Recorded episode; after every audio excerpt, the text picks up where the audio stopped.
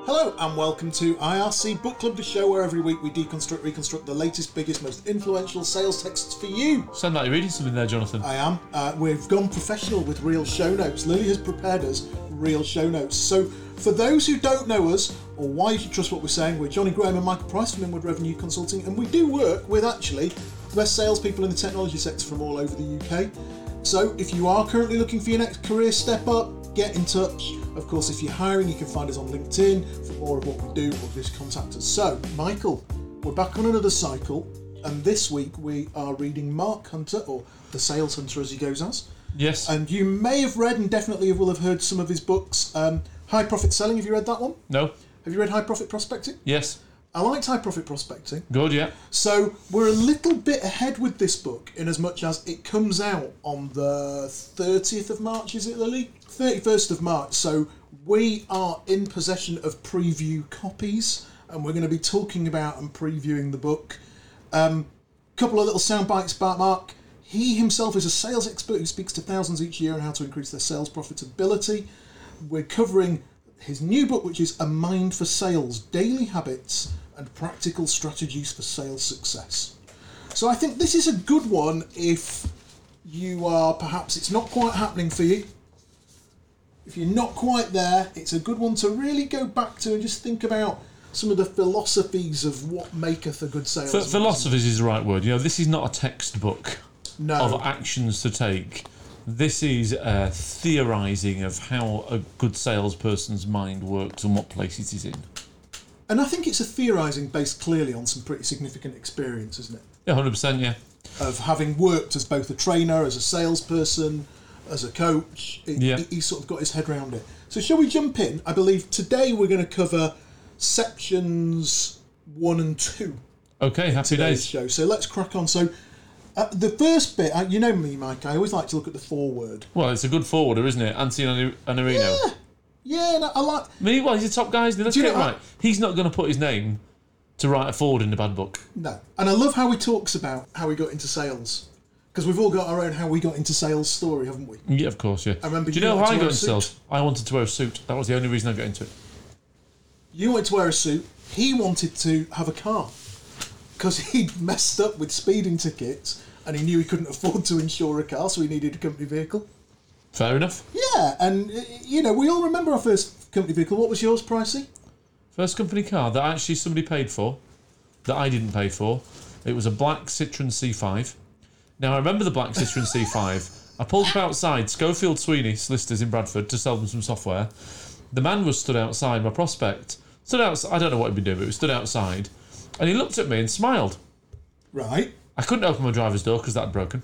right. I couldn't open my passenger door because that had broken. I couldn't open the door behind the driver's door because that had broken. How and so very I had to Emis. climb out of the rear passenger door. No. Yes, that was an Emis company car. Um, it provided good amusement. Somebody will probably still have it, Mike. Probably. Yeah. So then he goes on to talk about how sale. I, I wanted to pick your brains on this. Which Quite bit are you in? quick- The introduction. Yeah, I'm on page XV1. XV1. Yeah, under okay. acknowledgements. He says, Sales is a lifestyle I enjoy. And he talks a lot. This book is a lot of this is about. Uh, he makes a lot of distinction between sales as a job and sales as a way of life. And sales is a mindset. It is well titled. Yes, a mind for sales Yes. and sales as a mindset or result. I think he, if, when I'm again, I'm looking forward to him coming on the show. He talks a lot about it almost being a lifestyle, doesn't he? Uh, he's sort of. I think he talks about more accurately. He talks about how some people are in the right mindset to be a salesperson and some aren't. I would like to call it a mind style, Ah. which I know isn't a word, but it is now. A mind style, yes, a, a, st- a way of thinking, a state of being Yes, I think so. Yeah, is a, a, a. And do you think that's a state of being people can switch on and off?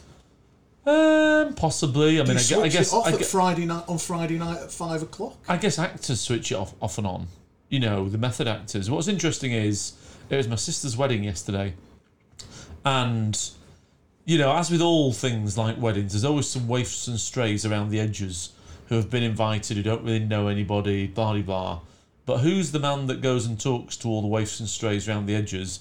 it's me, the salesman, isn't it? Yes. So is it, you know, my kids are just a bit too older now for the parents to stay at the kids' parties. The parents all go. But actually, you know, when your kids are like three and the parents stay and you're a sales guy, you're good at entertaining and hosting them and making sure everybody's all right. Whereas actually, when you go to some other parties and they're hosted by, you know, really boring people like lawyers, then th- they're bad hosts, aren't they? So actually, your mindset is always there. Quite how you apply it, you can switch off and on. You know, am, am I using tie downs on my kids? No. No, well, we probably are occasionally. No, it, You're going it- to tidy your room after dinner, aren't you? inadvertently, but not Yeah. quite with the same sort of fervour as you would Yeah. pitch into a client. Yeah, I think it's an interesting one. It carries into so many parts of your life if you're passionate about it and you're committed to doing it in your career. And you can often notice it in people, can't you? You'd tell a salesman a mile off, can't you? Or saleswoman, because I know we're getting a lot of grief about gender neutrality. Okay. And then just further going on, he, he says something about in my first two jobs, I was focused on the free car and money I was earning. I saw customers merely as a tool to help me achieve my goals of making money. He goes, Yes, I had a strong case of commission breath. but he says, a point, you know, you hear that a lot. Yeah. where the salespeople are only too focused on the money. But I think actually, I, I have seen in the past couple of years, the salesperson's persona is changing a lot. I think genuine and honest and pragmatic are now the watchwords of the best salespeople. Yeah. I think if you're not I think if you're not in the game to deliver value and if you're not proud of the value you deliver, I think you're proper done now. You- If I look back at the sales guys I first met who really were purely in it for money. That's I gone now. Yeah. That still exists in the VAR channel, I think. You know, the kit Do you think guys. so? I think in the kit guys, yeah, for sure. Where they're just in it to But you "Oh, could, you could I got definitely. this guy and I screwed him for ten points margin. Yeah, yeah, definitely. And I know we're going to alienate some people that listen. But if you said to me now, can I tell the difference between a software application salesperson and somebody shifting tin? Yes, in about three seconds, I would think now. I'd be interested, you know, you and I are a little bit cosseted, aren't we, in this world with dealing with what in reality is an elite part of the sales community. I'd be interested to see what other salespeople are like outside of our Well, we, community. well, we, well, we meet them, don't we? You know, you go and buy a car, you meet a car sales guy. yeah, And actually, the last car, you know, my wife and I bought, could I smell his commission breath? Yeah, a million miles away. But that's because I went on the last day of the month. I picked the guy that was at the bottom of the league table and went after him. fair play. So we got a big discount. When I got the Tesla, they're basically the Tesla kids all are all ex Apple stuff. All right. So it's Hey, like, man. yeah, it's all that. it's all that. So it doesn't quite it doesn't quite compute as easily. So it was an interesting forward. He, he talks that his final line at the end of it is sales is not a destination, sales is truly a journey. And I was finally realised this journey was all about helping customers. What do you think of that? Yeah, I mean it's very cliched, isn't it? And the Felt a bit the, cheesy. the problem is so many people say it that don't mean it. But Yeah. actually, in and amongst that, He's bang some, right. some people say it and mean it. Yeah. You know, if I look back at all the best pieces of business I've ever done, actually, it's always the customer. I've always delivered serious value. Hmm. I don't sort of subscribe necessarily to this whole your your raison d'être is to is to help the customer. I think your raison d'être is to deliver value and make money. Well, it's a very grey line there, isn't Yeah. there? Because your raison d'être is to help the customer, but partially it's to persuade the customer that your solution set is the best without crossing the line and lying. Yes. And it's that crossing the line that's very difficult to define. That's where the grey line is. yes. Between the di- the fine line between Lying being a shark. There's a fine line between lying and persuading. Yes. Now, where does that exist? Now, nobody ever really. and he covers it. talks later on, and there's there's quite a lot of conversation. It might come in another show about uh, uh, uh, passion, and I kind of retranslated that as belief. Mm, Yeah, yeah, maybe. So the first part of this book is called Mondays Are for Selling. well, I'll- the first, the first section is your mind drive. Your mind drives your success. So then, his first chapter is Mondays are for selling, which I absolutely agree with. Um, I mean, it's a Zig Ziglar quote that he uses. Obviously, outstanding people have one thing in common: an absolute sense of mission. Yep, they do. Uh, uh, what do you think to this? Now I'm up at 4:30 a.m. every morning. I'm not just loving Monday, but every day because of the opportunities that wait me. I kind of got a bit vexed with that. Yeah, you only get vexed with it because it's cheesy, but it is true. You know, on the next page, on page four, as I've got it, He goes, How do you use Monday? Is it a day to get organised for the week? Or do you get a jump on everything? Throughout this book, you will find I call things out and be blunt. Here comes my first of many blunt statements.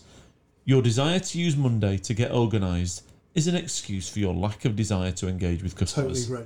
He's 100% What did I right. say to you the other week?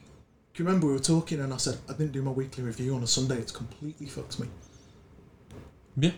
And his point Some here days is, are for getting organised. Mondays are for getting on the job. yeah, yeah. And you hear it a lot with candidates when we go into, you know, what environment you're looking for. Tell me about a typical working week. Typical working week. Monday, Monday and Friday are admin days. All right. So they're not selling days then. Do you know, Mike? Last night Get that a lot? I, I, I did two. I did two or three hours of getting myself organised, which I always do on a Sunday. I do my getting organised for the week on a Sunday. I read all my well, empty my inbox, blah blah blah blah. Last night I came home. I'd been out at a yoga thing. Da, da, da, da, da, came home, uh, and I just thought, well, I've not quite finished off, and I'm not quite ready for the week. Went back upstairs, got my iPad out, put some tunes on, started looking through. Email from a client in America. That client in America is one of the most impressive people I have ever worked with in Right. the last two years, I would say. And the candidates, it's a senior level job. I thought as a top guy. What was interesting was he was doing his week prep on a Sunday too. Yeah, And the absolutely. guy that works with him, he was doing his week prep on a Sunday. Why? Because on Monday he wants to be in and amongst it. Well, it, it says here, you know, Mondays, especially Monday mornings, are a perfect time to reach out to existing customers and make follow up calls. By reaching out on Monday morning, it puts you in the class of people who say, I care. Now, the reality is, is, you know, I would, I don't know it for sure, but I would think maybe the salespeople that we deal with, 10% take action on a Monday morning. So guess what? That 10% are already ahead of the 90%.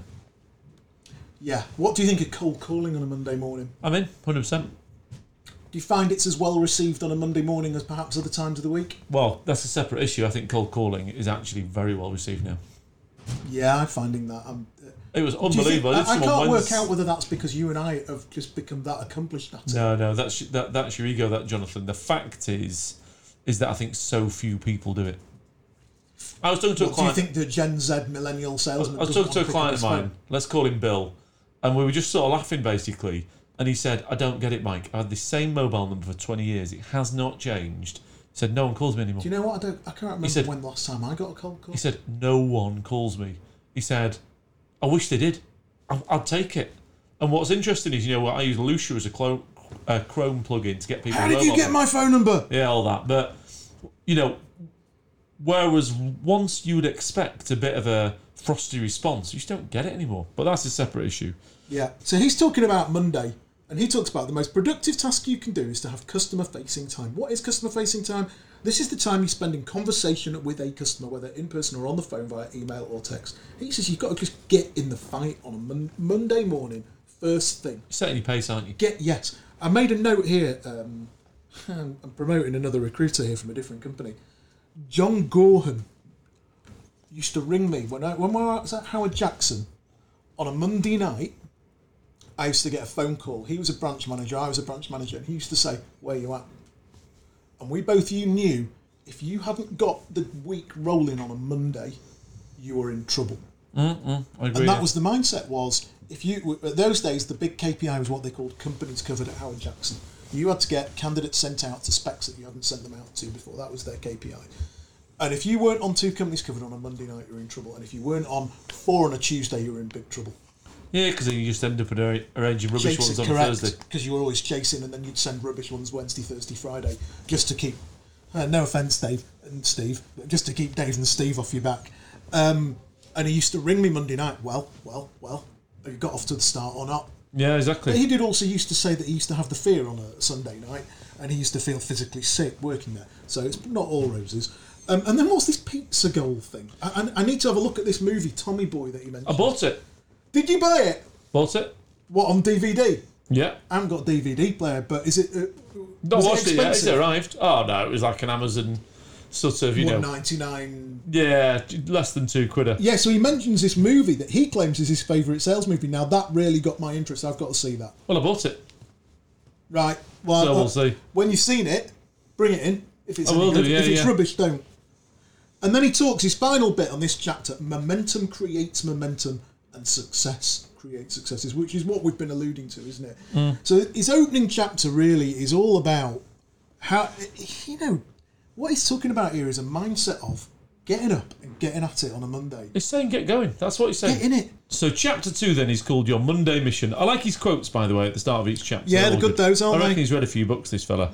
The second paragraph it starts with never allow a day to end without knowing what you are going to do tomorrow, especially on a Sunday or Monday. Oh, I couldn't agree more. He's hundred percent he couldn't be more correct. The thing I will do, irrespective of where I've been, what time I get back, is I will plan tomorrow. Yeah, Irrespective of what day it is. yeah. Uh, I'm. I don't do that now, actually. But what I do do is I get up every morning, and he'll talk about this in, in a minute. I do journal every morning, and when I've done my journal, I then make sure before I've even set off for the office, I've got a plan for my day. And I never walk in here without a plan for my day ever. You So- can't. He says here, you can't relive last week, so you better make the most of the week ahead. And it's that little bit. I, I w- I'd love to do a little survey. I wish we could find a way of doing a survey amongst our audience. How many people plan their week properly on a Sunday? Well, that's pointless, isn't it? Do you 'Cause it do won't it? be many, yes. Do you do Sunday a little sit down, do a little bit Sunday planning? I'll tell you when I don't do it actually on Sunday. I do it on Friday. So I go to Jiu Jitsu on a Friday, Yeah, get back in about half past eight, half past eight till nine. I plan it so that I don't think about it over the weekend. right. But come nine o'clock on a Friday, I literally, you know what I'm like, I forget everything that's. You then, Happened. you then drink uh, I six, then ju- six I- pack of I- Stella and I- a well, I half a then bottle of drink eight brandy. pints. Yeah, exactly. but, but do I do it? Do I know what I'm going to do on a Monday morning? Yep, 100%. Right, whereas I do mine Sunday morning. Uh, Do you know what's interesting, Mike, is even when I was 26 and I was a piss artist young consultant and I lived in a shared house with all my mates, I did it then. Sunday nights, I used to, no matter how hungover I was, I used to go upstairs to like this little room we had in the attic and I used to sit down and plan my week and think, right, I'm going to get my activity this week. Where's it going to come from? So, page 10, he said, We need to call out the elephant in the room stress. For many people, the weekend, especially Sunday night, is stressful knowing another week is about to begin. Now, you used a word a minute ago, which is the fear. How did we create that as a word? The fear. I just think it's absolute nonsense. You I think tell it's you now, nonsense listeners, because, Mike, if you, you, have are- got the fear, quit Get your out. job today. Yes. Stop listening to this book right now. Phone your manager and resign. Yeah. S- There's Because too many. Actually, I know I'll we've- tell you what happens with the fear, right? Is you've got the fear You Sunday can't afternoon. perform if you've got the fear. It's not. so- I'll, t- I'll tell you why though. But you sat there with your family. Are you giving your family your full time and attention? No. Are you giving your pastimes your full time and attention? No. What happens? That affects your work. What happens then? The fear gets worse. Just an ever decreasing circle. I don't think the fear should be allowed. But people do get the fear, Mike. Well, loads of people do. People really do get the fear. Loads isn't and it? loads and loads of And, people do. and, and But that's because the mind isn't clear. you and I don't get the fear because we run our own business and we're our own bosses. I'm not And going we, to face it. I'm not going to get it.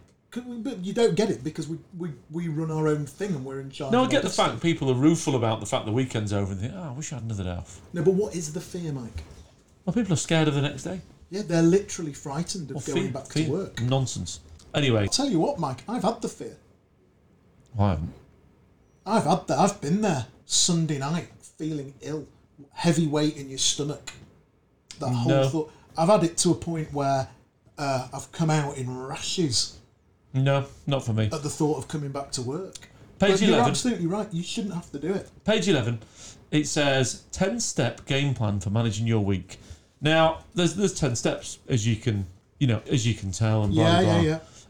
I, I sort of did agree, sort of don't agree, because I actually don't agree with doing it on Sunday. And I know what you've just said, and you do it, and this other top guy does it, and all the rest of it. I really personally think that people should be able to compartmentalise home life and work life. And that's really important. So what you're saying is actually you'd be better off doing it. You're better off staying at work till nine o'clock on a Friday. Yeah. How many guys do you know? And I see, I speak, see this a lot where people disappear at three o'clock on a Friday. All the time. God, it's ridiculous. I just don't get that. It's pathetic. I do not get that. And then they're going to come into work on Monday Oh, I'm really behind. sort of catching up with stuff here. No, have at it till seven o'clock on Friday. Finish, finish on a Friday. But other than that, you know, he's, he's 10 game plan, part three, schedule three to five calls before 10 a.m. I put, yeah, how about 30? Um, I do like this. J- Point four is do not use any time on Monday to get organised. I agree with that Yeah. completely. That should be done. how many guys do we speak to where, yeah, Mondays are for reading email and catching up? I agree. Yeah, I said that That's earlier. bullshit. In point four, he goes, if you attack Monday hard, you will attack your entire week. I agree. S- Uh, part five of this particular 10 part list is start your day by taking 10 minutes to recap all the s- successes you had last week and the successes you've What do you planned to make have this of week. Um, Do you do that? I don't actually. I, I actually do. I don't. I actually have a I use a journaling app called Day One, and in that app I do every I've got three templates: a daily template, an evening template, and a weekend and a weekly template. The weekly template does a weekly review. I've I've got a picture of it somewhere here. Um, and in Yeah. that weekly, here you go. In my weekly template, there is this morning I am grateful for. My three key goals for the quarter are, and today's target and focus areas. And then on my weekly review, it's what were my achievements? What did I get out of last week? And I don't think that's a bad thing because my, my natural predilection is towards being miserable. So if I don't remind myself of the good things I've done, I'm naturally miserable. Fair enough. So here's one for you on, on eight, on point eight of this. What do you make of intentionally scheduling time to thank three other people within the first two hours of your day? Nah, that's, That's nonsense. not for I think me, you that. should do that anyway. Part eight: Take care of yourself physically. It goes on a bit, and he goes: Low achievers do not take care of their physical bodies. I do find that. I think taking care of yourself, not being fat, and all the re- all the stuff that goes with it. I do think that's ultra, ultra, ultra important. Well, I think we're athletes, Mike. Uh, yeah. Well, no, I no, think I but think we're meant. I think what we do, we are. Well, it's not even about using the word athlete. We're professional sales athletes, and sales is physically and mentally demanding. I think it's more than that. I think there's a brilliant scene with Denzel Washington and some guy where Denzel's an undercover uh, police officer and he gives somebody some crack. And then he gives him some crack and he says, listen. Training Day. Yeah, training day, that's it. Great movie. Gives, him, gives this guy Ethan some. Hawke. Yeah, Ethan that's Hawke, it. isn't it? Yeah, yeah, yeah. And he gives this guy some crack, and Ethan Hawke doesn't realise it's crack, and he goes, "But that's crack," and he goes, "All right, have some beer to give yourself some balance." Take the edge off. Uh, Yeah, yeah, yeah. But that's the point of, you know, doing something. So I spoke to a candidate this morning who's really into cricket, but he's got balance. He balances his work life. So when he's on the cricket pitch, he isn't thinking about work. And actually, yes, being in physical shape will obviously help you clearly because your body will just work function better. But I think it gives you balance as much as anything. Yes, I do also though, and I caveat that with there is, and I see it in a lot of salespeople. There's an overcompensatory thing where actually because and, and I see this quite a lot. Salespeople who aren't performing who become very obsessive about some kind of sport or exercise, and actually they begin to self-actualize what should have been career success Yeah, you do see that for sure. they, they self-actualize their career success actually in their triathlon or their I don't know karate or whatever it- Karate. karate or do you know what I mean Yeah, yeah, of course you get that. Well, that's a different part though. That's because you're in self actualization there. yes but it almost crosses into it it's Mm. like one minute they're working out and then the next minute it just it it's taken over you can always tell it sounds really bad this I'm going to get pasted for this there's usually a picture of them doing some kind of physical activity on their running link- across the finish line of on the their MBS. LinkedIn profile. Yeah, yeah, yeah. Well, well, that's an identity point, isn't it? Correct. They're not a salesman; they're an athlete. Uh, correct. I'm not a salesman anymore. I'm an MDS finisher, or I'm a London Marathon finisher, or and actually, well, hold on a minute. yeah, well, that's an That- you're identity making a s- point. yeah, you're making a statement about your personal brand, but that statement about your personal brand is also a statement you've made to yourself about yourself. Hmm. Yeah, you, get- you get that a lot. We, I, I always find that interesting on Facebook actually, when people put a picture of their kids instead of them on the profile picture, Who are you? and I just think, Are you them, or are they Yeah. you? Yes. what are I uh, you doing? concur. Vicariously living through your kids. Why don't you put a picture of yourself? And then there's a statement of the bleeding obvious, number 10. Stay off social media on Mondays. Social media is the bane of productivity. It is. And we've, you know, we've had some really good guests on the show talking about this very thing, haven't we? We have, and Yeah. and next on to chapter three. Yes. So chapter three. It's all about you. It's all about you. It'd be a good song, that. Who did that? McFly, thank you, Lily. um, success is not owned, it is rented, and that rent is due every day. I like that. Yes. So, so- so then he goes on and he says, Your own mind is the single greatest obstacle you will need to overcome to be successful. And he says, The number of times I have had people complain to me about how painful Mondays are because of the job they do, what they have to sell makes me laugh. Where's that, Mike? Page 18. Right, let me find this. So anyway, so as I was reading this, I thought to myself, I hope he's going to talk about compartmentalizing emotions and compartmentalizing sales into jobs away from personal and compartmentaling all the other parts, which actually you, we spoke about in the first chapter. Yes. Okay, so I've got that. What page are you on? I'm Um, now 19 actually. Yep. That's right. Unless our job puts us in physical harm. Oh well, well, that's on the next bit. Yes, but he says unless our job puts in physical harm, why do we al- al- allow ourselves to stress out? Now he goes on a little bit, and we're sort of covering some stuff that's going to come. But I've said it for a long time, and we used to work with a guy called Chris Scott, who was an army guy of He's an some. ex-marine. Yeah, I mean, pretty intense fella. He'd, be- he'd done two tours in Northern Ireland. And he go, he used to go, "They're not going to shoot me down the phone, Mike." He used, yeah, he he used to say, and no matter, he used to, s- and, and Chris had come in. To be fair to him, and he'd smash 120 calls a day, wouldn't he? You know, my point is, you get a lot of people who are fearful of picking up the Correct. And he phone. was, To whom Chris Scott would say, and in fact, you know, he'd Jason- laugh, he'd laugh at people. Jacob Spencer used to say, he used used to, to say, you know, Jacob was a pretty big, tough character, wasn't he? Rugby player, into karate. and Jacob Spencer would say, they're not going to punch me down the phone. Yeah. Chris used to say, "We're not in Armagh getting shot at, Johnny." Exactly. And, And he used this to- guy, I do like this guy, I can't remember his name now, the, the chap. Who's the, what's the sales hunter's real Mark name? Hunter. Mark Hunter. He's right. Nobody's going to reach down the phone and give you a slap, are they? No. All you got to do is pick the phone up. Although I was talking with an old colleague today about a time where he once drove in his car to have a physical confrontation with a client. Fair enough. So, yeah, it, it, it, it is a it's a straight point, isn't it? We it's easy to get stressed out about selling and work and all that. My comment about that was, it's great and it's brilliant that he's saying it, but my feeling about the book is, I just don't think that's a very helpful comment to the people who are getting stressed out. Oh, I think it is. I know that we're Why? gonna- Because I- he's I don't- just saying it. I know that we're going to come to different conclusions, but I think what happens a lot in the job that we do, you've got a lot of people who work from home. It sort of eats away at them a little bit. I think actually you've got a lot of people who have the word sales in their title when they shouldn't really have it. Well, I actually wrote here, if you can't deal with the bad calls, fuck off out of the job. Yeah. Dealing with bad calls, requ- and he says, dealing with bad calls requires us to rise above venting and going passive.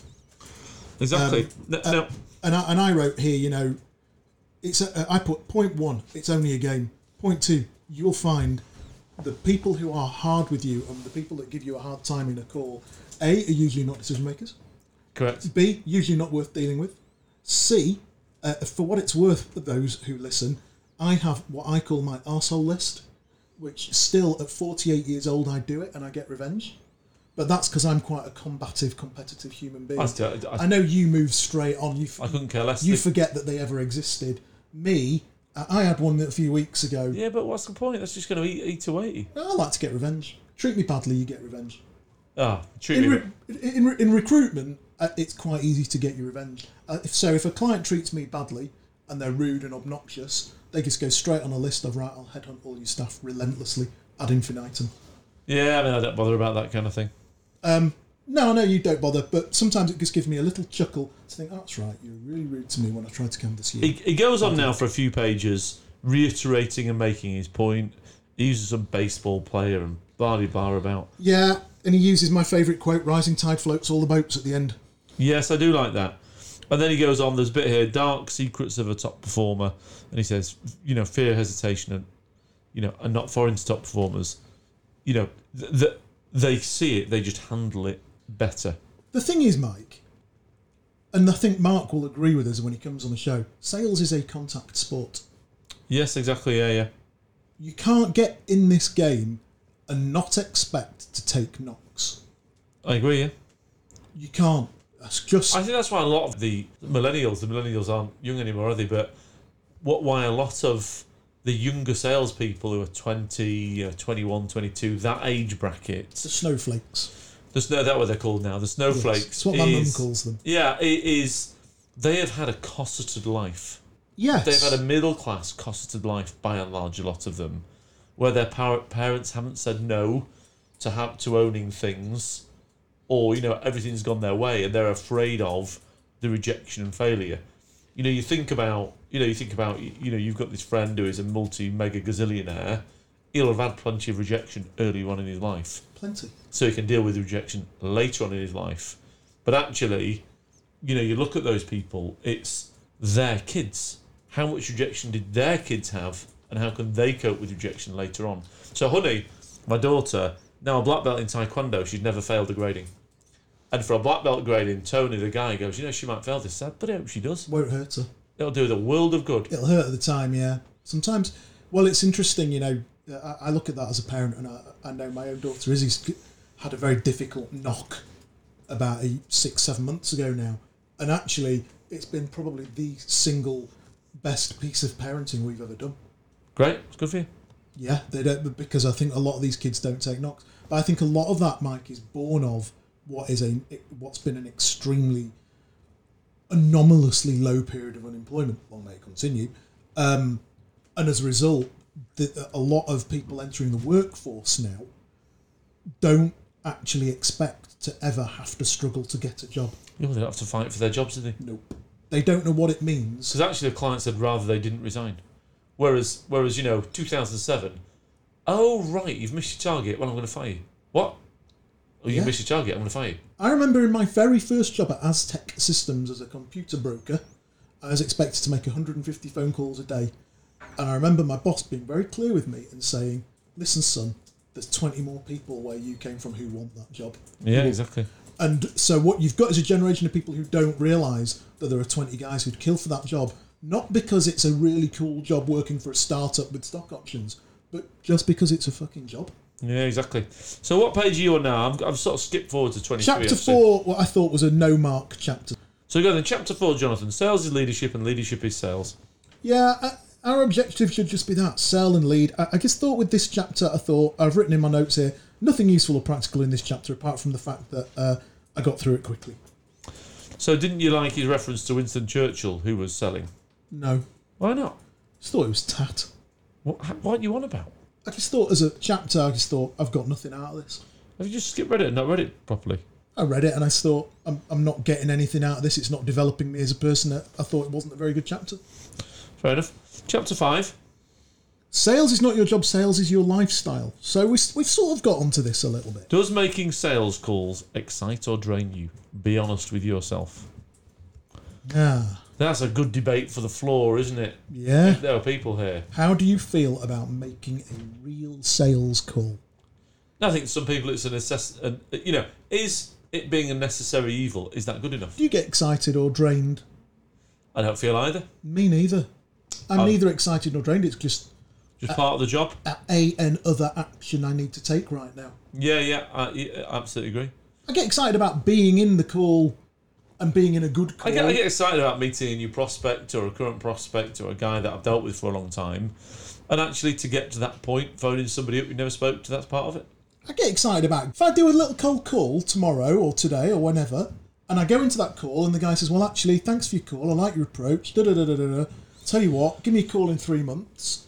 I think I'll probably be looking, and I say to them, "Well, I'll tell you what. If I call you in three months, will you be happy to talk to me about whether you can work with us?" And they say, "Yeah, yeah you seem like an alright bloke." Bloody blah. I get a little buzz out of that. A little, well, a let's little be clear. call back in my diary. Let's be clear all of the clients I've got have come from a cold call. Yeah. Well, not yeah, hundred percent. None somewhere, of the somewhere along the line, in order for that to be your customer, it was a cold call somewhere along the line. yeah. So I think he's going to get into the point that we were talking about. He says here, you know, page thirty-two. To me, sales is not a job. Remember the two jobs I got fired from?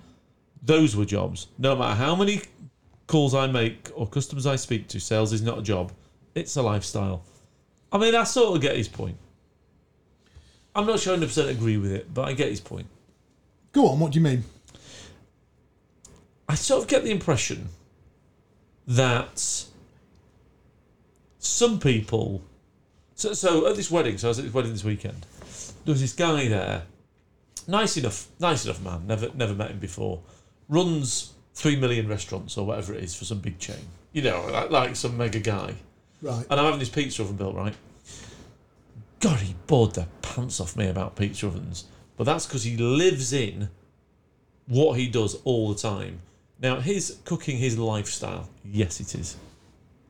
Whereas, I think quite often you get salespeople who are always in that, always pitching, always selling mindset. I actually think they're a bit irritating, really. Yes, I get you.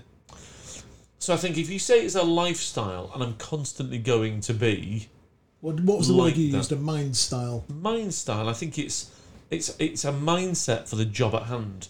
I imagine, you know, if I met a children's TV presenter, they're probably great at presenting children's TV, but they sort of irritate me after five minutes if they were like that when I met them. Hello. You just irritate me that. Yes. So is it a lifestyle? No, but I think you have to have the component parts in you that you can call upon at any time.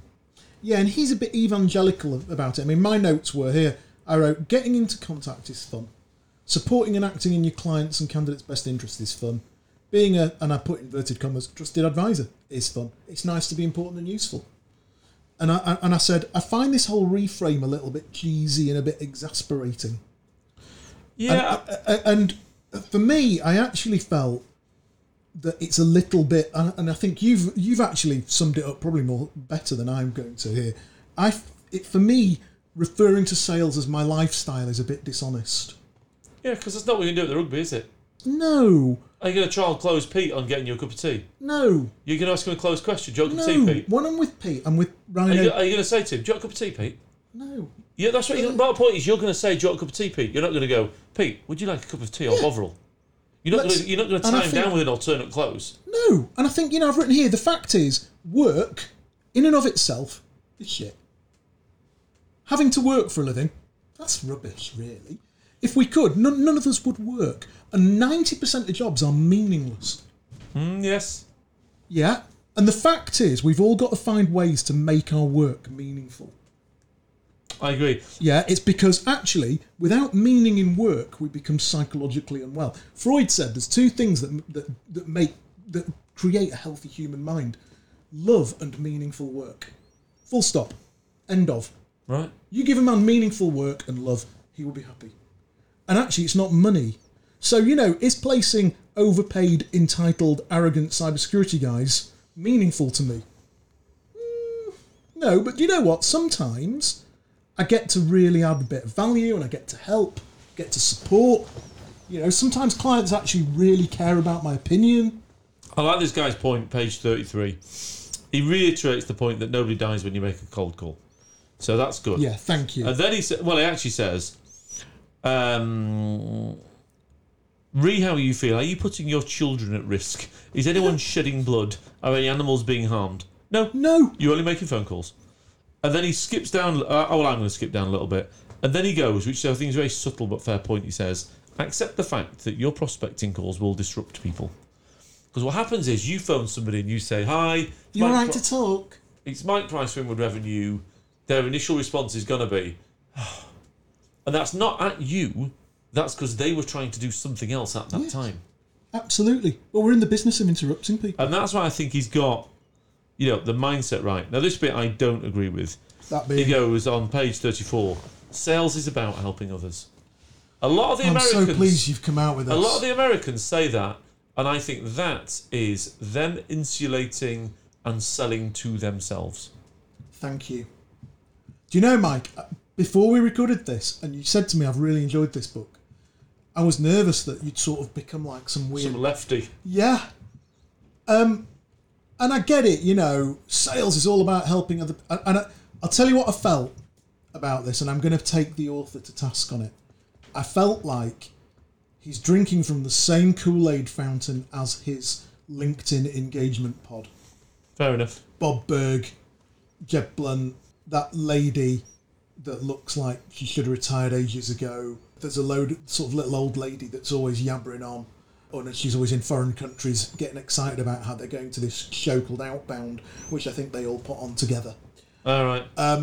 And that whole, it's all about helping people. Ah, come on, there's a reason we're in this game. Well, there's a reason people get paid commission. Yes, I'm. If you're in sales and you're not in it for commission, run along. Correct, yeah. Customer service, that's about helping people. Yeah, Yeah, going to be ki- going to be a CSM, But that's it. customer That is about- success manager. that is about helping people. Yeah, you're in the wrong job. If you're- Sales is about influencing people and getting the clients an outcome they wouldn't otherwise have got. And it was phrases like that that have frustrated me with this you know, book. SAP versus Oracle. Oh, I'm going to help you more. No, I'm going to help you more. No, I'm going to help you the most. That's I'm not. the mo- yeah, that's not what they're doing. no. It's I'm selling you some software today. And I'm going to try and beat the other person. Yes, and I, I- and for me that I'm so pleased you said it It's because it's, sycophantic, is the word. just But it's a very American thing that I think. Let's pick on the Americans for a bit. I think the Americans are hiding behind that. I think they're using it Well, to sell what- sales books. yes. Thank you, Michael. That's what they're That doing. is exactly what I wrote in my notes. That it's vernacular for people who don't like being in sales. yeah, correct. 100%. It's vernacular for the people that woke up one morning and realised, shit.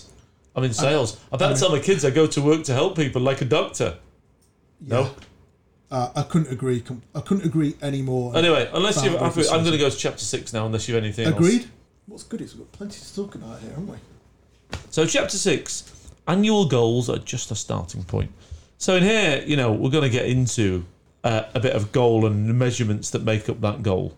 What I do like is, you know, we're talking about we're on page thirty-nine now. He's talking about uh, Measuring stuff. yeah, yeah, the percentage of time spent customer facing, good thing to measure. The percentage of leads that turn into customers, a good thing Can I to measure. rewind you for a minute on this? Yes, Uh, he's put the first question he's put here is ask yourself what you're measuring. I do, and I wrote underneath. Thing is, ninety-five percent of the clients we work with measure nothing but the number, correct. A- and and it's flat. You know, let's get it right. You know, you and I aren't gazillionaires, Mike, but we've done all right. W- uh, But at forty-eight, I'm still not afraid to ask myself what my KPIs have been. that Johnny, week. you know what I said to you last week? If I make less than sixty calls in a day, I've had a bad day. that's it. That's the only time you ever see me grumpy.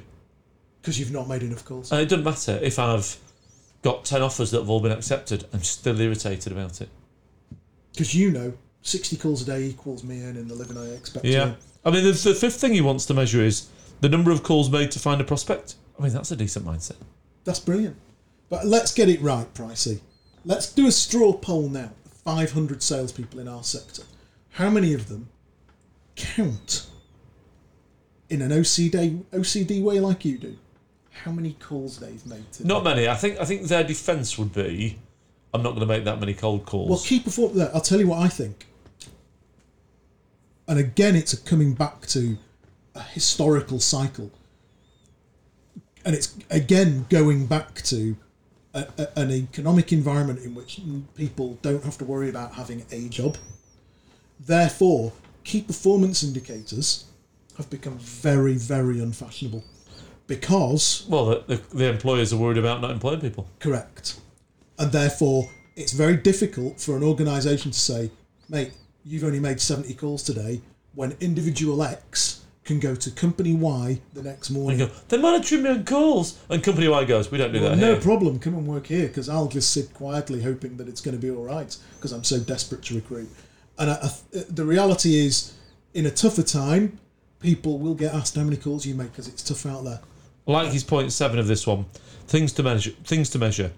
Number seven: the percentage of time you spent on administration and general office work. This number will always be too high. Hundred percent. Do you know, Pricey? When I'm at my best form, I mani- I, I carefully and rigorously look at where my time has gone at the Why end of a week. why would you ever stop doing that if that's how I you do? get sometimes I fall out of the habit of doing it, and you know when I'm, you can always tell when I'm on fire because I OCD on my Sunday review. I either I used to use an app called uh, Ev, um, what was it called? Ev, not Everhour.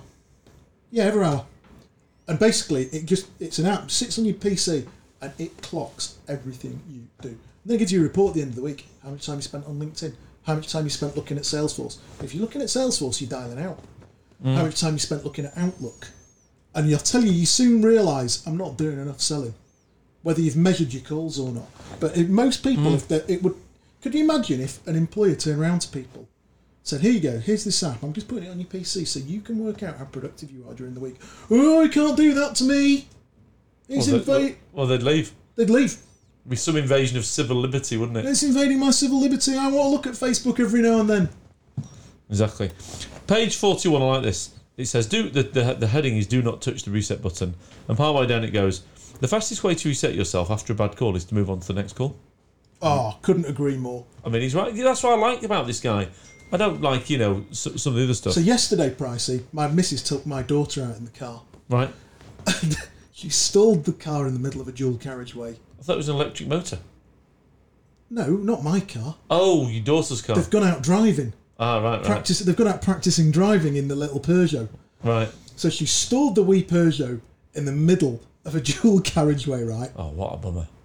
Izzy has had a fit. She lost it. She lost the marbles. Got out the car, stormed off because she couldn't restart the car. So I've got back home. There's a big row taking place. And I, the, what's the first thing I've said needed to take place? Come on, let's get in the car, Isabel. Correct. Get back in that car. Hundred percent, yeah. Because there is no way I was going to have that whole uh, building it up to be a bigger thing than it is. Did she get in the car? Yeah. Just went round the block. Fair enough. But I needed her to know I can drive the car, it's all right. Because the last thing I need is to still be driving that kid around when I'm 30, when she's 30. But that's the point, isn't it? Get back in the car. yeah, I absolutely agree. I'll get back on the phone. Yeah. Whatever. Make another call. And he, to be fair, he actually says, doesn't he? Look, just ring a friendly client. Yeah, I, yeah, and he's right. Just ring a friendly client for 10 minutes. Page 42. I know too many salespeople who have as one of their goals to get X more connections on LinkedIn or Facebook. Now, well, you see, I, I sort of don't know. I can see the merit in it. Because, you know, let's get it right. What are we doing here now? I've got, I don't know, how, oh, I know how many connections, I'm just not going to say, but a lot of connections on LinkedIn. And this is getting fed out to them. But what is interesting, I spoke to a candidate recently. Well, not a candidate, a man who wanted to be a candidate, but there is a very thick red velvet rope around Inward Revenue's candidate pool, and he Yes, there definitely is. does not make it in. Because one of his key selling points was he said, Well, I've got 3,000 connections on LinkedIn. That was like I- I one bet of that was his the selling end Of points. the call for you. Yeah, I'm just not interested. Yeah, yeah. Not, oh yeah, I hit my target last year. Or not even, I missed my target, but I know why. Well, I think if you're really into the whole LinkedIn thing, it's great. If, you, if you're a recruiter, you've got 20,000 contacts on LinkedIn that are all in your target market sector. That's pretty cool. That sort of has value, sort of doesn't. If you're a salesperson, Depends, doesn't it? I- I- If I sold to the CIOs of the top 25 banks and I had 25 connections how many on LinkedIn. CIOs of top 25 banks have LinkedIn profiles? But let's just say theoretically, if I did, and my 25 LinkedIn connections were the top were the CIOs of the top 25 banks, Fair enough. I've only got 25, but who cares? Fair enough. I'm in. Absolutely. Well, it goes back to the, the, the great article, I don't know if you've ever read it, A Thousand True Fans by Kevin Kelly. Nah, never, never heard of It's it. a really, listeners, that if you really want to think about social media, read that. 'Cause That's what we're doing, Thousand True Fans, Pricey. We live in that world. Okay, cool. Okay. And what, uh, anything else here on this chapter? Annual goals are just the starting point. So what he's basically saying is, and you know, I must have been grumpy when I read it because actually I'm warming up to it as I'm sat here now. Um, he's right. KPIs, we've got them. Yeah, You and I still talk about them. Page f- I but it's precious, isn't it? People are precious about People are KPIs. precious. That's exactly right. I liked what he said on page 45. I mean, I think 25 year goals is a Ah, bit too far I, di- out. I disagreed with that. You know, I've put here, I have a number of very clear goals. 25 years from now, I'll be 73. God knows what the next two years will look like. Um, and I did think that was very impractical advice, Yeah, having yeah, a yeah. 25 year old goal. If I'm 23, 25 year goal, great. If I'm 48, 25 year And goal, bear in mind, this is a chapter on goals. I like a lot of the stuff in the chapter, but it doesn't really seem to cover the aspect of goals particularly well. No, and that was my issue. You know, there's a lot of very useful stuff in this book, and I think you're right. It's a good primer for getting you thinking about how you're thinking about acting. as This a isn't one salesperson. that you should sit down and take notes on, but this is one that you should listen to in your car. on the way to an appointment. You'd do it in five hours, wouldn't you? Yeah. Drive to Bristol, see a It's not, customer, it's not a note taking book. get out the this. car, and you've had a good chat with yourself about what how you're thinking about. If you're driving being a there on a Monday salesperson. morning and he said, Did you do your goals yesterday? And you're saying, oh, I didn't do them. I've got loads of admin to do. You're thinking, Yeah, I should have done that. But anyway, chapter seven sales is not customer service. Do not confuse the two. He says here, what pains me is the number of salespeople are anything but salespeople. Their sales in their title have it written 50 times in their job description, but the title and description do not mean a thing to them. So what he's talking about here is identity. Having the Yes. the and, and you know, Mike, that is my number one thing. Yeah, I mean, th- I mean, this is what I like about the guy actually. I think when we meet him, he's clearly going to be a sales guy. He has that. He he identifies as a sales professional. Yes, absolutely. Yeah. And then again, he, he says here, and, and you've mentioned it, your one purpose is to help them see and achieve what they did not think was possible. This means you will interrupt them, you will challenge them, and you will push them when necessary. Like it. Absolutely agree with him. He's 100% right. He sort of contradicts himself because actually I thought he was all about helping people. But anyway, we can Yeah, cover but that I think with what him. he's saying is sometimes the customer doesn't quite know what's good for him. And he's right. Page 51 Sales is not customer service. Love that. How can you not? Yeah. How can you not? And he, he says here, your objective each day is to push your customers. This means never settling for merely what you hear, but challenging their ideas. Why are you in sales? To push others. Ah, I, I laugh there, Jonathan.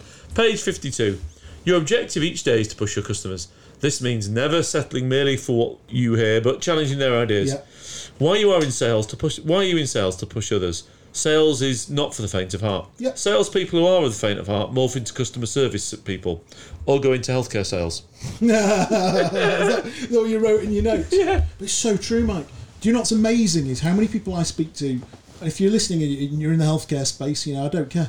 Um, how many people I speak to in healthcare where they talk about how important it is that they sell something. uh, It's all For the about good of humanity. Yeah.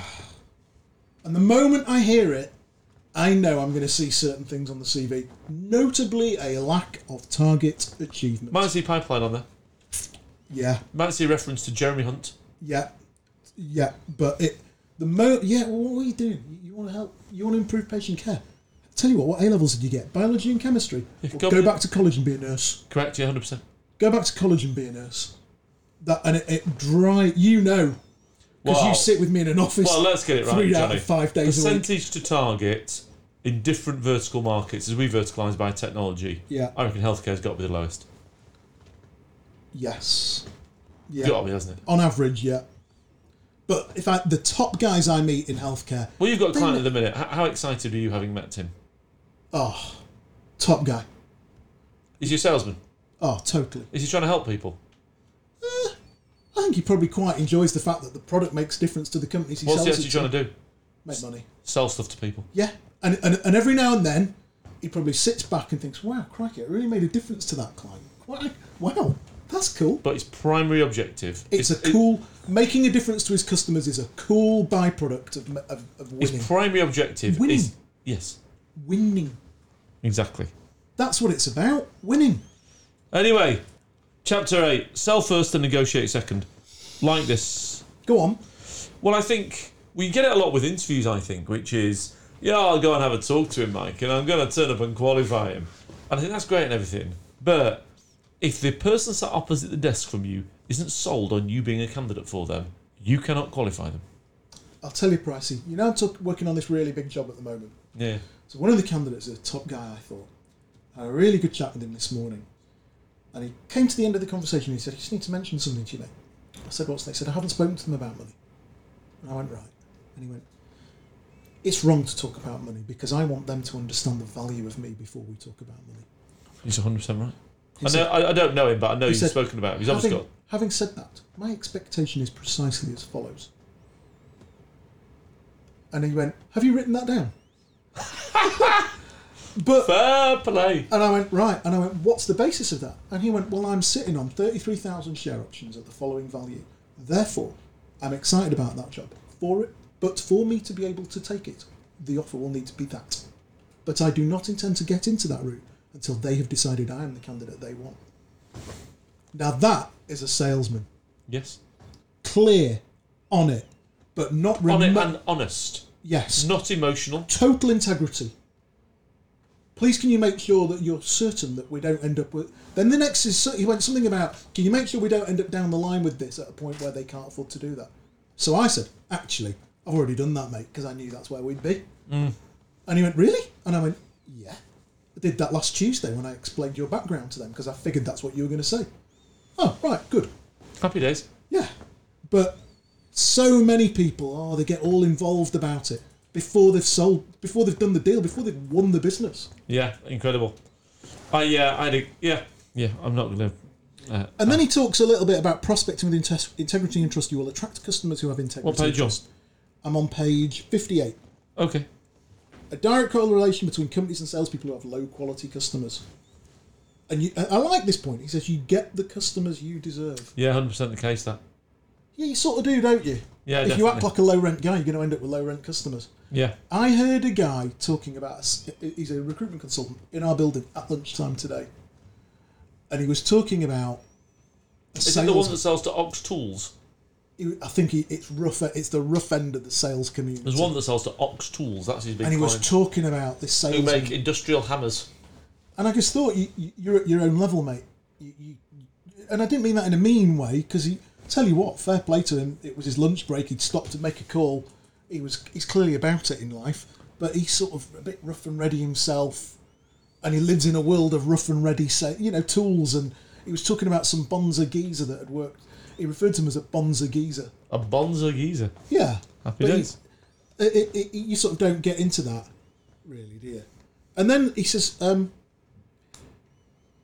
talk n- s- about sale, and he, uh, he really makes a really interesting point about allowing customers to drag you into a gutter with them, which I think is a very important one about salespeople. One of my favourite books I've ever read since we started in Wood Revenue Consulting is a book called Book Yourself Solid by a guy called Michael Port, which is all about generating appointments and getting in front of people. And one of the things he says, chapter two of that book, is fire your five worst clients Yeah, I do agree with that. just fire them. And th- I remember that the first time I ever read that, and it being like a sledgehammer to me over my head, and him just saying, "What you? What's the point?" Particularly if you're in a professional services world where your time is your money, Yeah, and yeah. he's saying there are certain customers that just drain you. Well, you've got a client, Johnny. We can't mention the name. No, I always laugh at you for dealing with them, well as it and I happens, know it's starting to frustrate you. it's annoying me now. So much so that I've actually booked an appointment to go and meet the new chief revenue officer this week because I intend to turn it into a decent appointment. You go, ah, told you you were wrong. Tell you we're on price. That's my fifth placement this year. There. Good for you. But you're absolutely right. Some clients just drain the life out of you, Well, you don't make any money out of them, and I, and, I, And they and I drain don't you. know, and I don't know why they want to deal with you. and they drain you. You end up it's it becomes a draining. You, they drain your energy out of you. Exactly. And what he's saying is just what you do. He's what he's saying is what you're doing. Get out, move on. But some people never have that mindset, and also some people. It's easy for me and you to say, but some people don't have the freedom of having that mindset. Yes, that's also true. You know, if you're on a patch and they're winning 25 accounts, then or if you've got a boss that's all over you like a rash. Well, I'm going to fire this. I'm going to fire this customer boss. He's draining the life out of me. It's a luxury you and I can afford ourselves as company yeah, I directors. I know. I, guess. I, I think actually a lot of the candidates can. They just choose not to really. Anyway, what page are you on now? Uh, we're on to the next chapter. Oh, okay. Chapter nine. Be the difference maker others will value.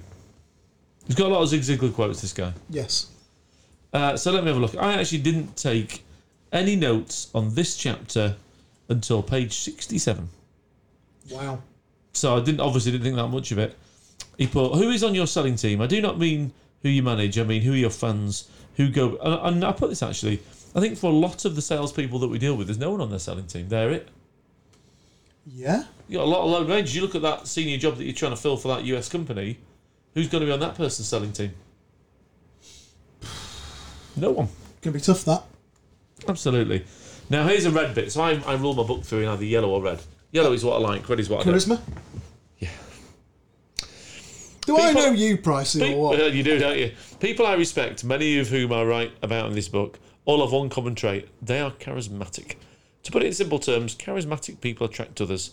Spend time around a charismatic person. I think that's absolute nonsense. I I, think he wrote sounds here- like a proper 90s cheese I, I ball. thought that was tat.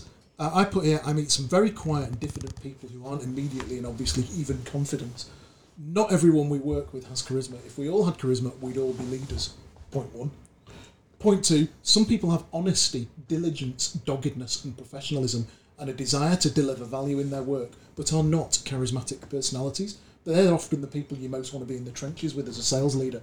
Well, you just want to be with, with people that get the job done. It doesn't Yeah. have to be. cha- It doesn't have to be charismatic, does it? No, for me, I- I'd rather see in a salesperson hon- honesty, diligence, doggedness, and professionalism. And I think people are actually who, who, who, if you read in somebody's bio on LinkedIn, I'm a charismatic.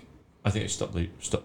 Just stop Well, the reading. moment you personally think you are charismatic, exactly. it's it's not a good sign. It's a bad start, that. Yeah, it's a, I'm ba- it's a bad charismatic. sign. I'm a charismatic guy. What? Exactly. Completely agree. Yeah, absolutely. And, and but for me, if you said to me, right, Johnny, we're going to hire a consultant tomorrow.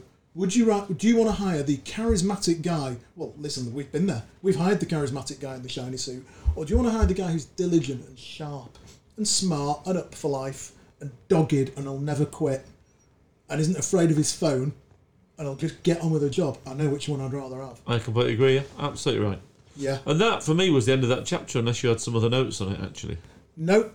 That's as much as I got. So now we're into chapter 10. Now, yeah, I'm Being- just flicking back through this because it's, I didn't, I think we're going through, it's broken into sections, then chapters. Yes. And we're just about to finish the section. Oh, I was just about to finish it with chapter This is 10. the last one of the section and the last one of the show, which has been a lengthy show, but my God, we've had a lot to cover. Yeah, okay, go for it. So this one is about being passionate about sales is what your customers expect. What do you make of being passionate about sales is what your customers expect? Well, I need to get ba- back to my notes, but I think that in its its its own, in isolation, is a really poor statement. That's what I wrote. No, I think actually, But he's not far off wrong either. I think our customers expect that. Why do our customers turn to us? Because I'm really into sales. But why do their customers turn to them? Not for the same reason. I think what he's really, uh, I hope what he's trying to say is that believing in what you are doing is what your customers expect. It's not what it says, though, is it? No. That's what I, I hope when we have him on the show. What he really means is believing in what you're doing, believing in what you're selling, believing in who you are and what you're purporting to your customers is what your customers expect. Customers do expect you to believe in what you do, They do, yeah. and they believe that they expect you to believe in yourself in what you do. So I think fervent belief in what you are doing is a killer app. I think it provides meaning to work. Meaning creates certainty that customers can smell and sense and feel. Do you know what I mean? I do, but I think there's an awful lot of people out there who are fairly successful who work for companies that they don't necessarily believe in. How many salespeople have BT got? God, I must- I don't know. Do They all do. They drink the BT Kool Aid you really think that? Yeah, a lot Why of are they them- all so bad at selling? because I think there's a fine line between drinking the Kool. For me, that belief and passion, more than anything, it's not necessarily about believing in the product or the brand. It's about knowing that you're right in what you're saying to a customer. Does that make sense? Yeah, yeah. It's about sitting in front of the customer and making a challenging comment, not for the sake of being a challenger, but because actually it was the right challenge to make. Genuine inquisition. Yes, and asking a challenging question of the customer and knowing damn well, deep down in your heart, that you asked it with congruence of because you know it was the right thing to do at that point in time. Now, I think that's being passionate in sales, and I think customers expect that you are comfy in your own skin and that you're that you believe in, in why you're there. But the whole being passionate about sales, that's just too American, too Zig Ziglar for me. Page 76. Let me finish before you actually rip into this. Mondays are fun days for me, but then every day's a fun day. If you like what you'll do, you'll never work a day in your life. I truly look forward to Mondays. I can't wait to get back into the saddle and get back down to work. I, I'm so sick of hearing this. If you like what you'll do, you'll never work a day in your life. No, actually, I do like what I do. But last week, when you were doing that research on that project, Yeah, yeah. you looked like you were working to me, mate. Yeah, yeah, but my point is, I do like what I do. But if I had a choice between doing this or going to the gym, And playing golf. playing golf, picking my kids up from school, taking them to school, Thank you. doing photography, Thank you. I think I'd probably do that over this. I concur. And I think Michael. anybody that says, I think work is absolutely bloody brilliant, I'll never work a day in my life, should actually try and get a life. yeah, I couldn't agree more. You know, Everybody's got to work right to pay the we, bills. we've all got to work, we've all got to pay the bills, and we've all got to try and find a way of making work enjoyable. Correct. We've all got to try and find a way of doing things in work. Do, do I like this more than I would like being a teacher? 100%. I only say that because I had my daughter's party the other day and we had 30 kids in the room and I thought, how the hell are people teachers? How do you do it? Yeah. So, so would I like this more than being a teacher? Yes. But there's a million other Do I careers. like this more than... Yeah. There's a million other, and- and I think a lot of this book is written for those people who have realised, damn, I didn't choose to be a psychotherapist. I feel like a lot of the modern sales books are selling people The on, career. s- on being a salesperson. Yes. I concur. And I feel like this guy's doing it. I feel like he's the kind of coach who would walk through the door and s- resell someone's job to them Yeah. in, a, in, a, in an effort to cajole them to then want to do it more to then get results. yeah. Whereas actually looking at the root cause of it, if that if somebody doesn't want to do it, then don't make them do it. They can just go and do something else. Well, we, you know, you and I meet lots of people, and I, I, I see this often, where you realise salesman X, he's 26, he doesn't quite know where he's at in life, and he ends up in a sales career.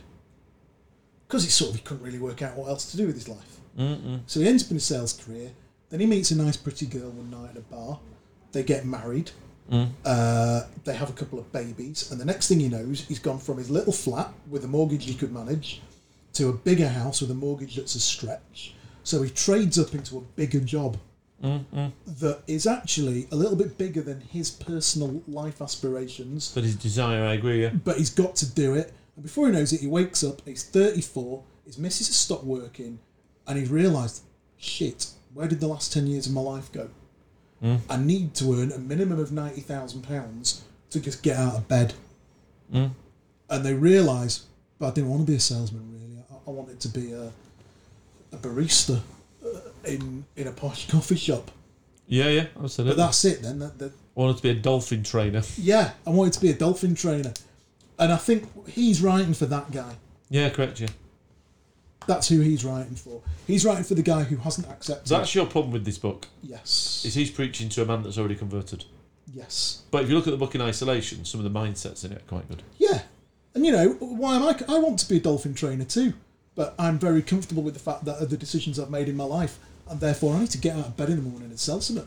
Correct. So that's the end of section one. So that has been a very productive show. It's interesting because you know when I came into work this morning, Mike, and you said to me, "What do you make of the book?" I said, "Mm, It's all You right. didn't like it. But we've had a lot to talk about, and actually, it's kind of, I guess, if you're listening, it's probably worth going out and buying the book based on how much we've talked about around it. Thought provoking. Thought provoking, very much so. So remember, everybody, you know why we're here.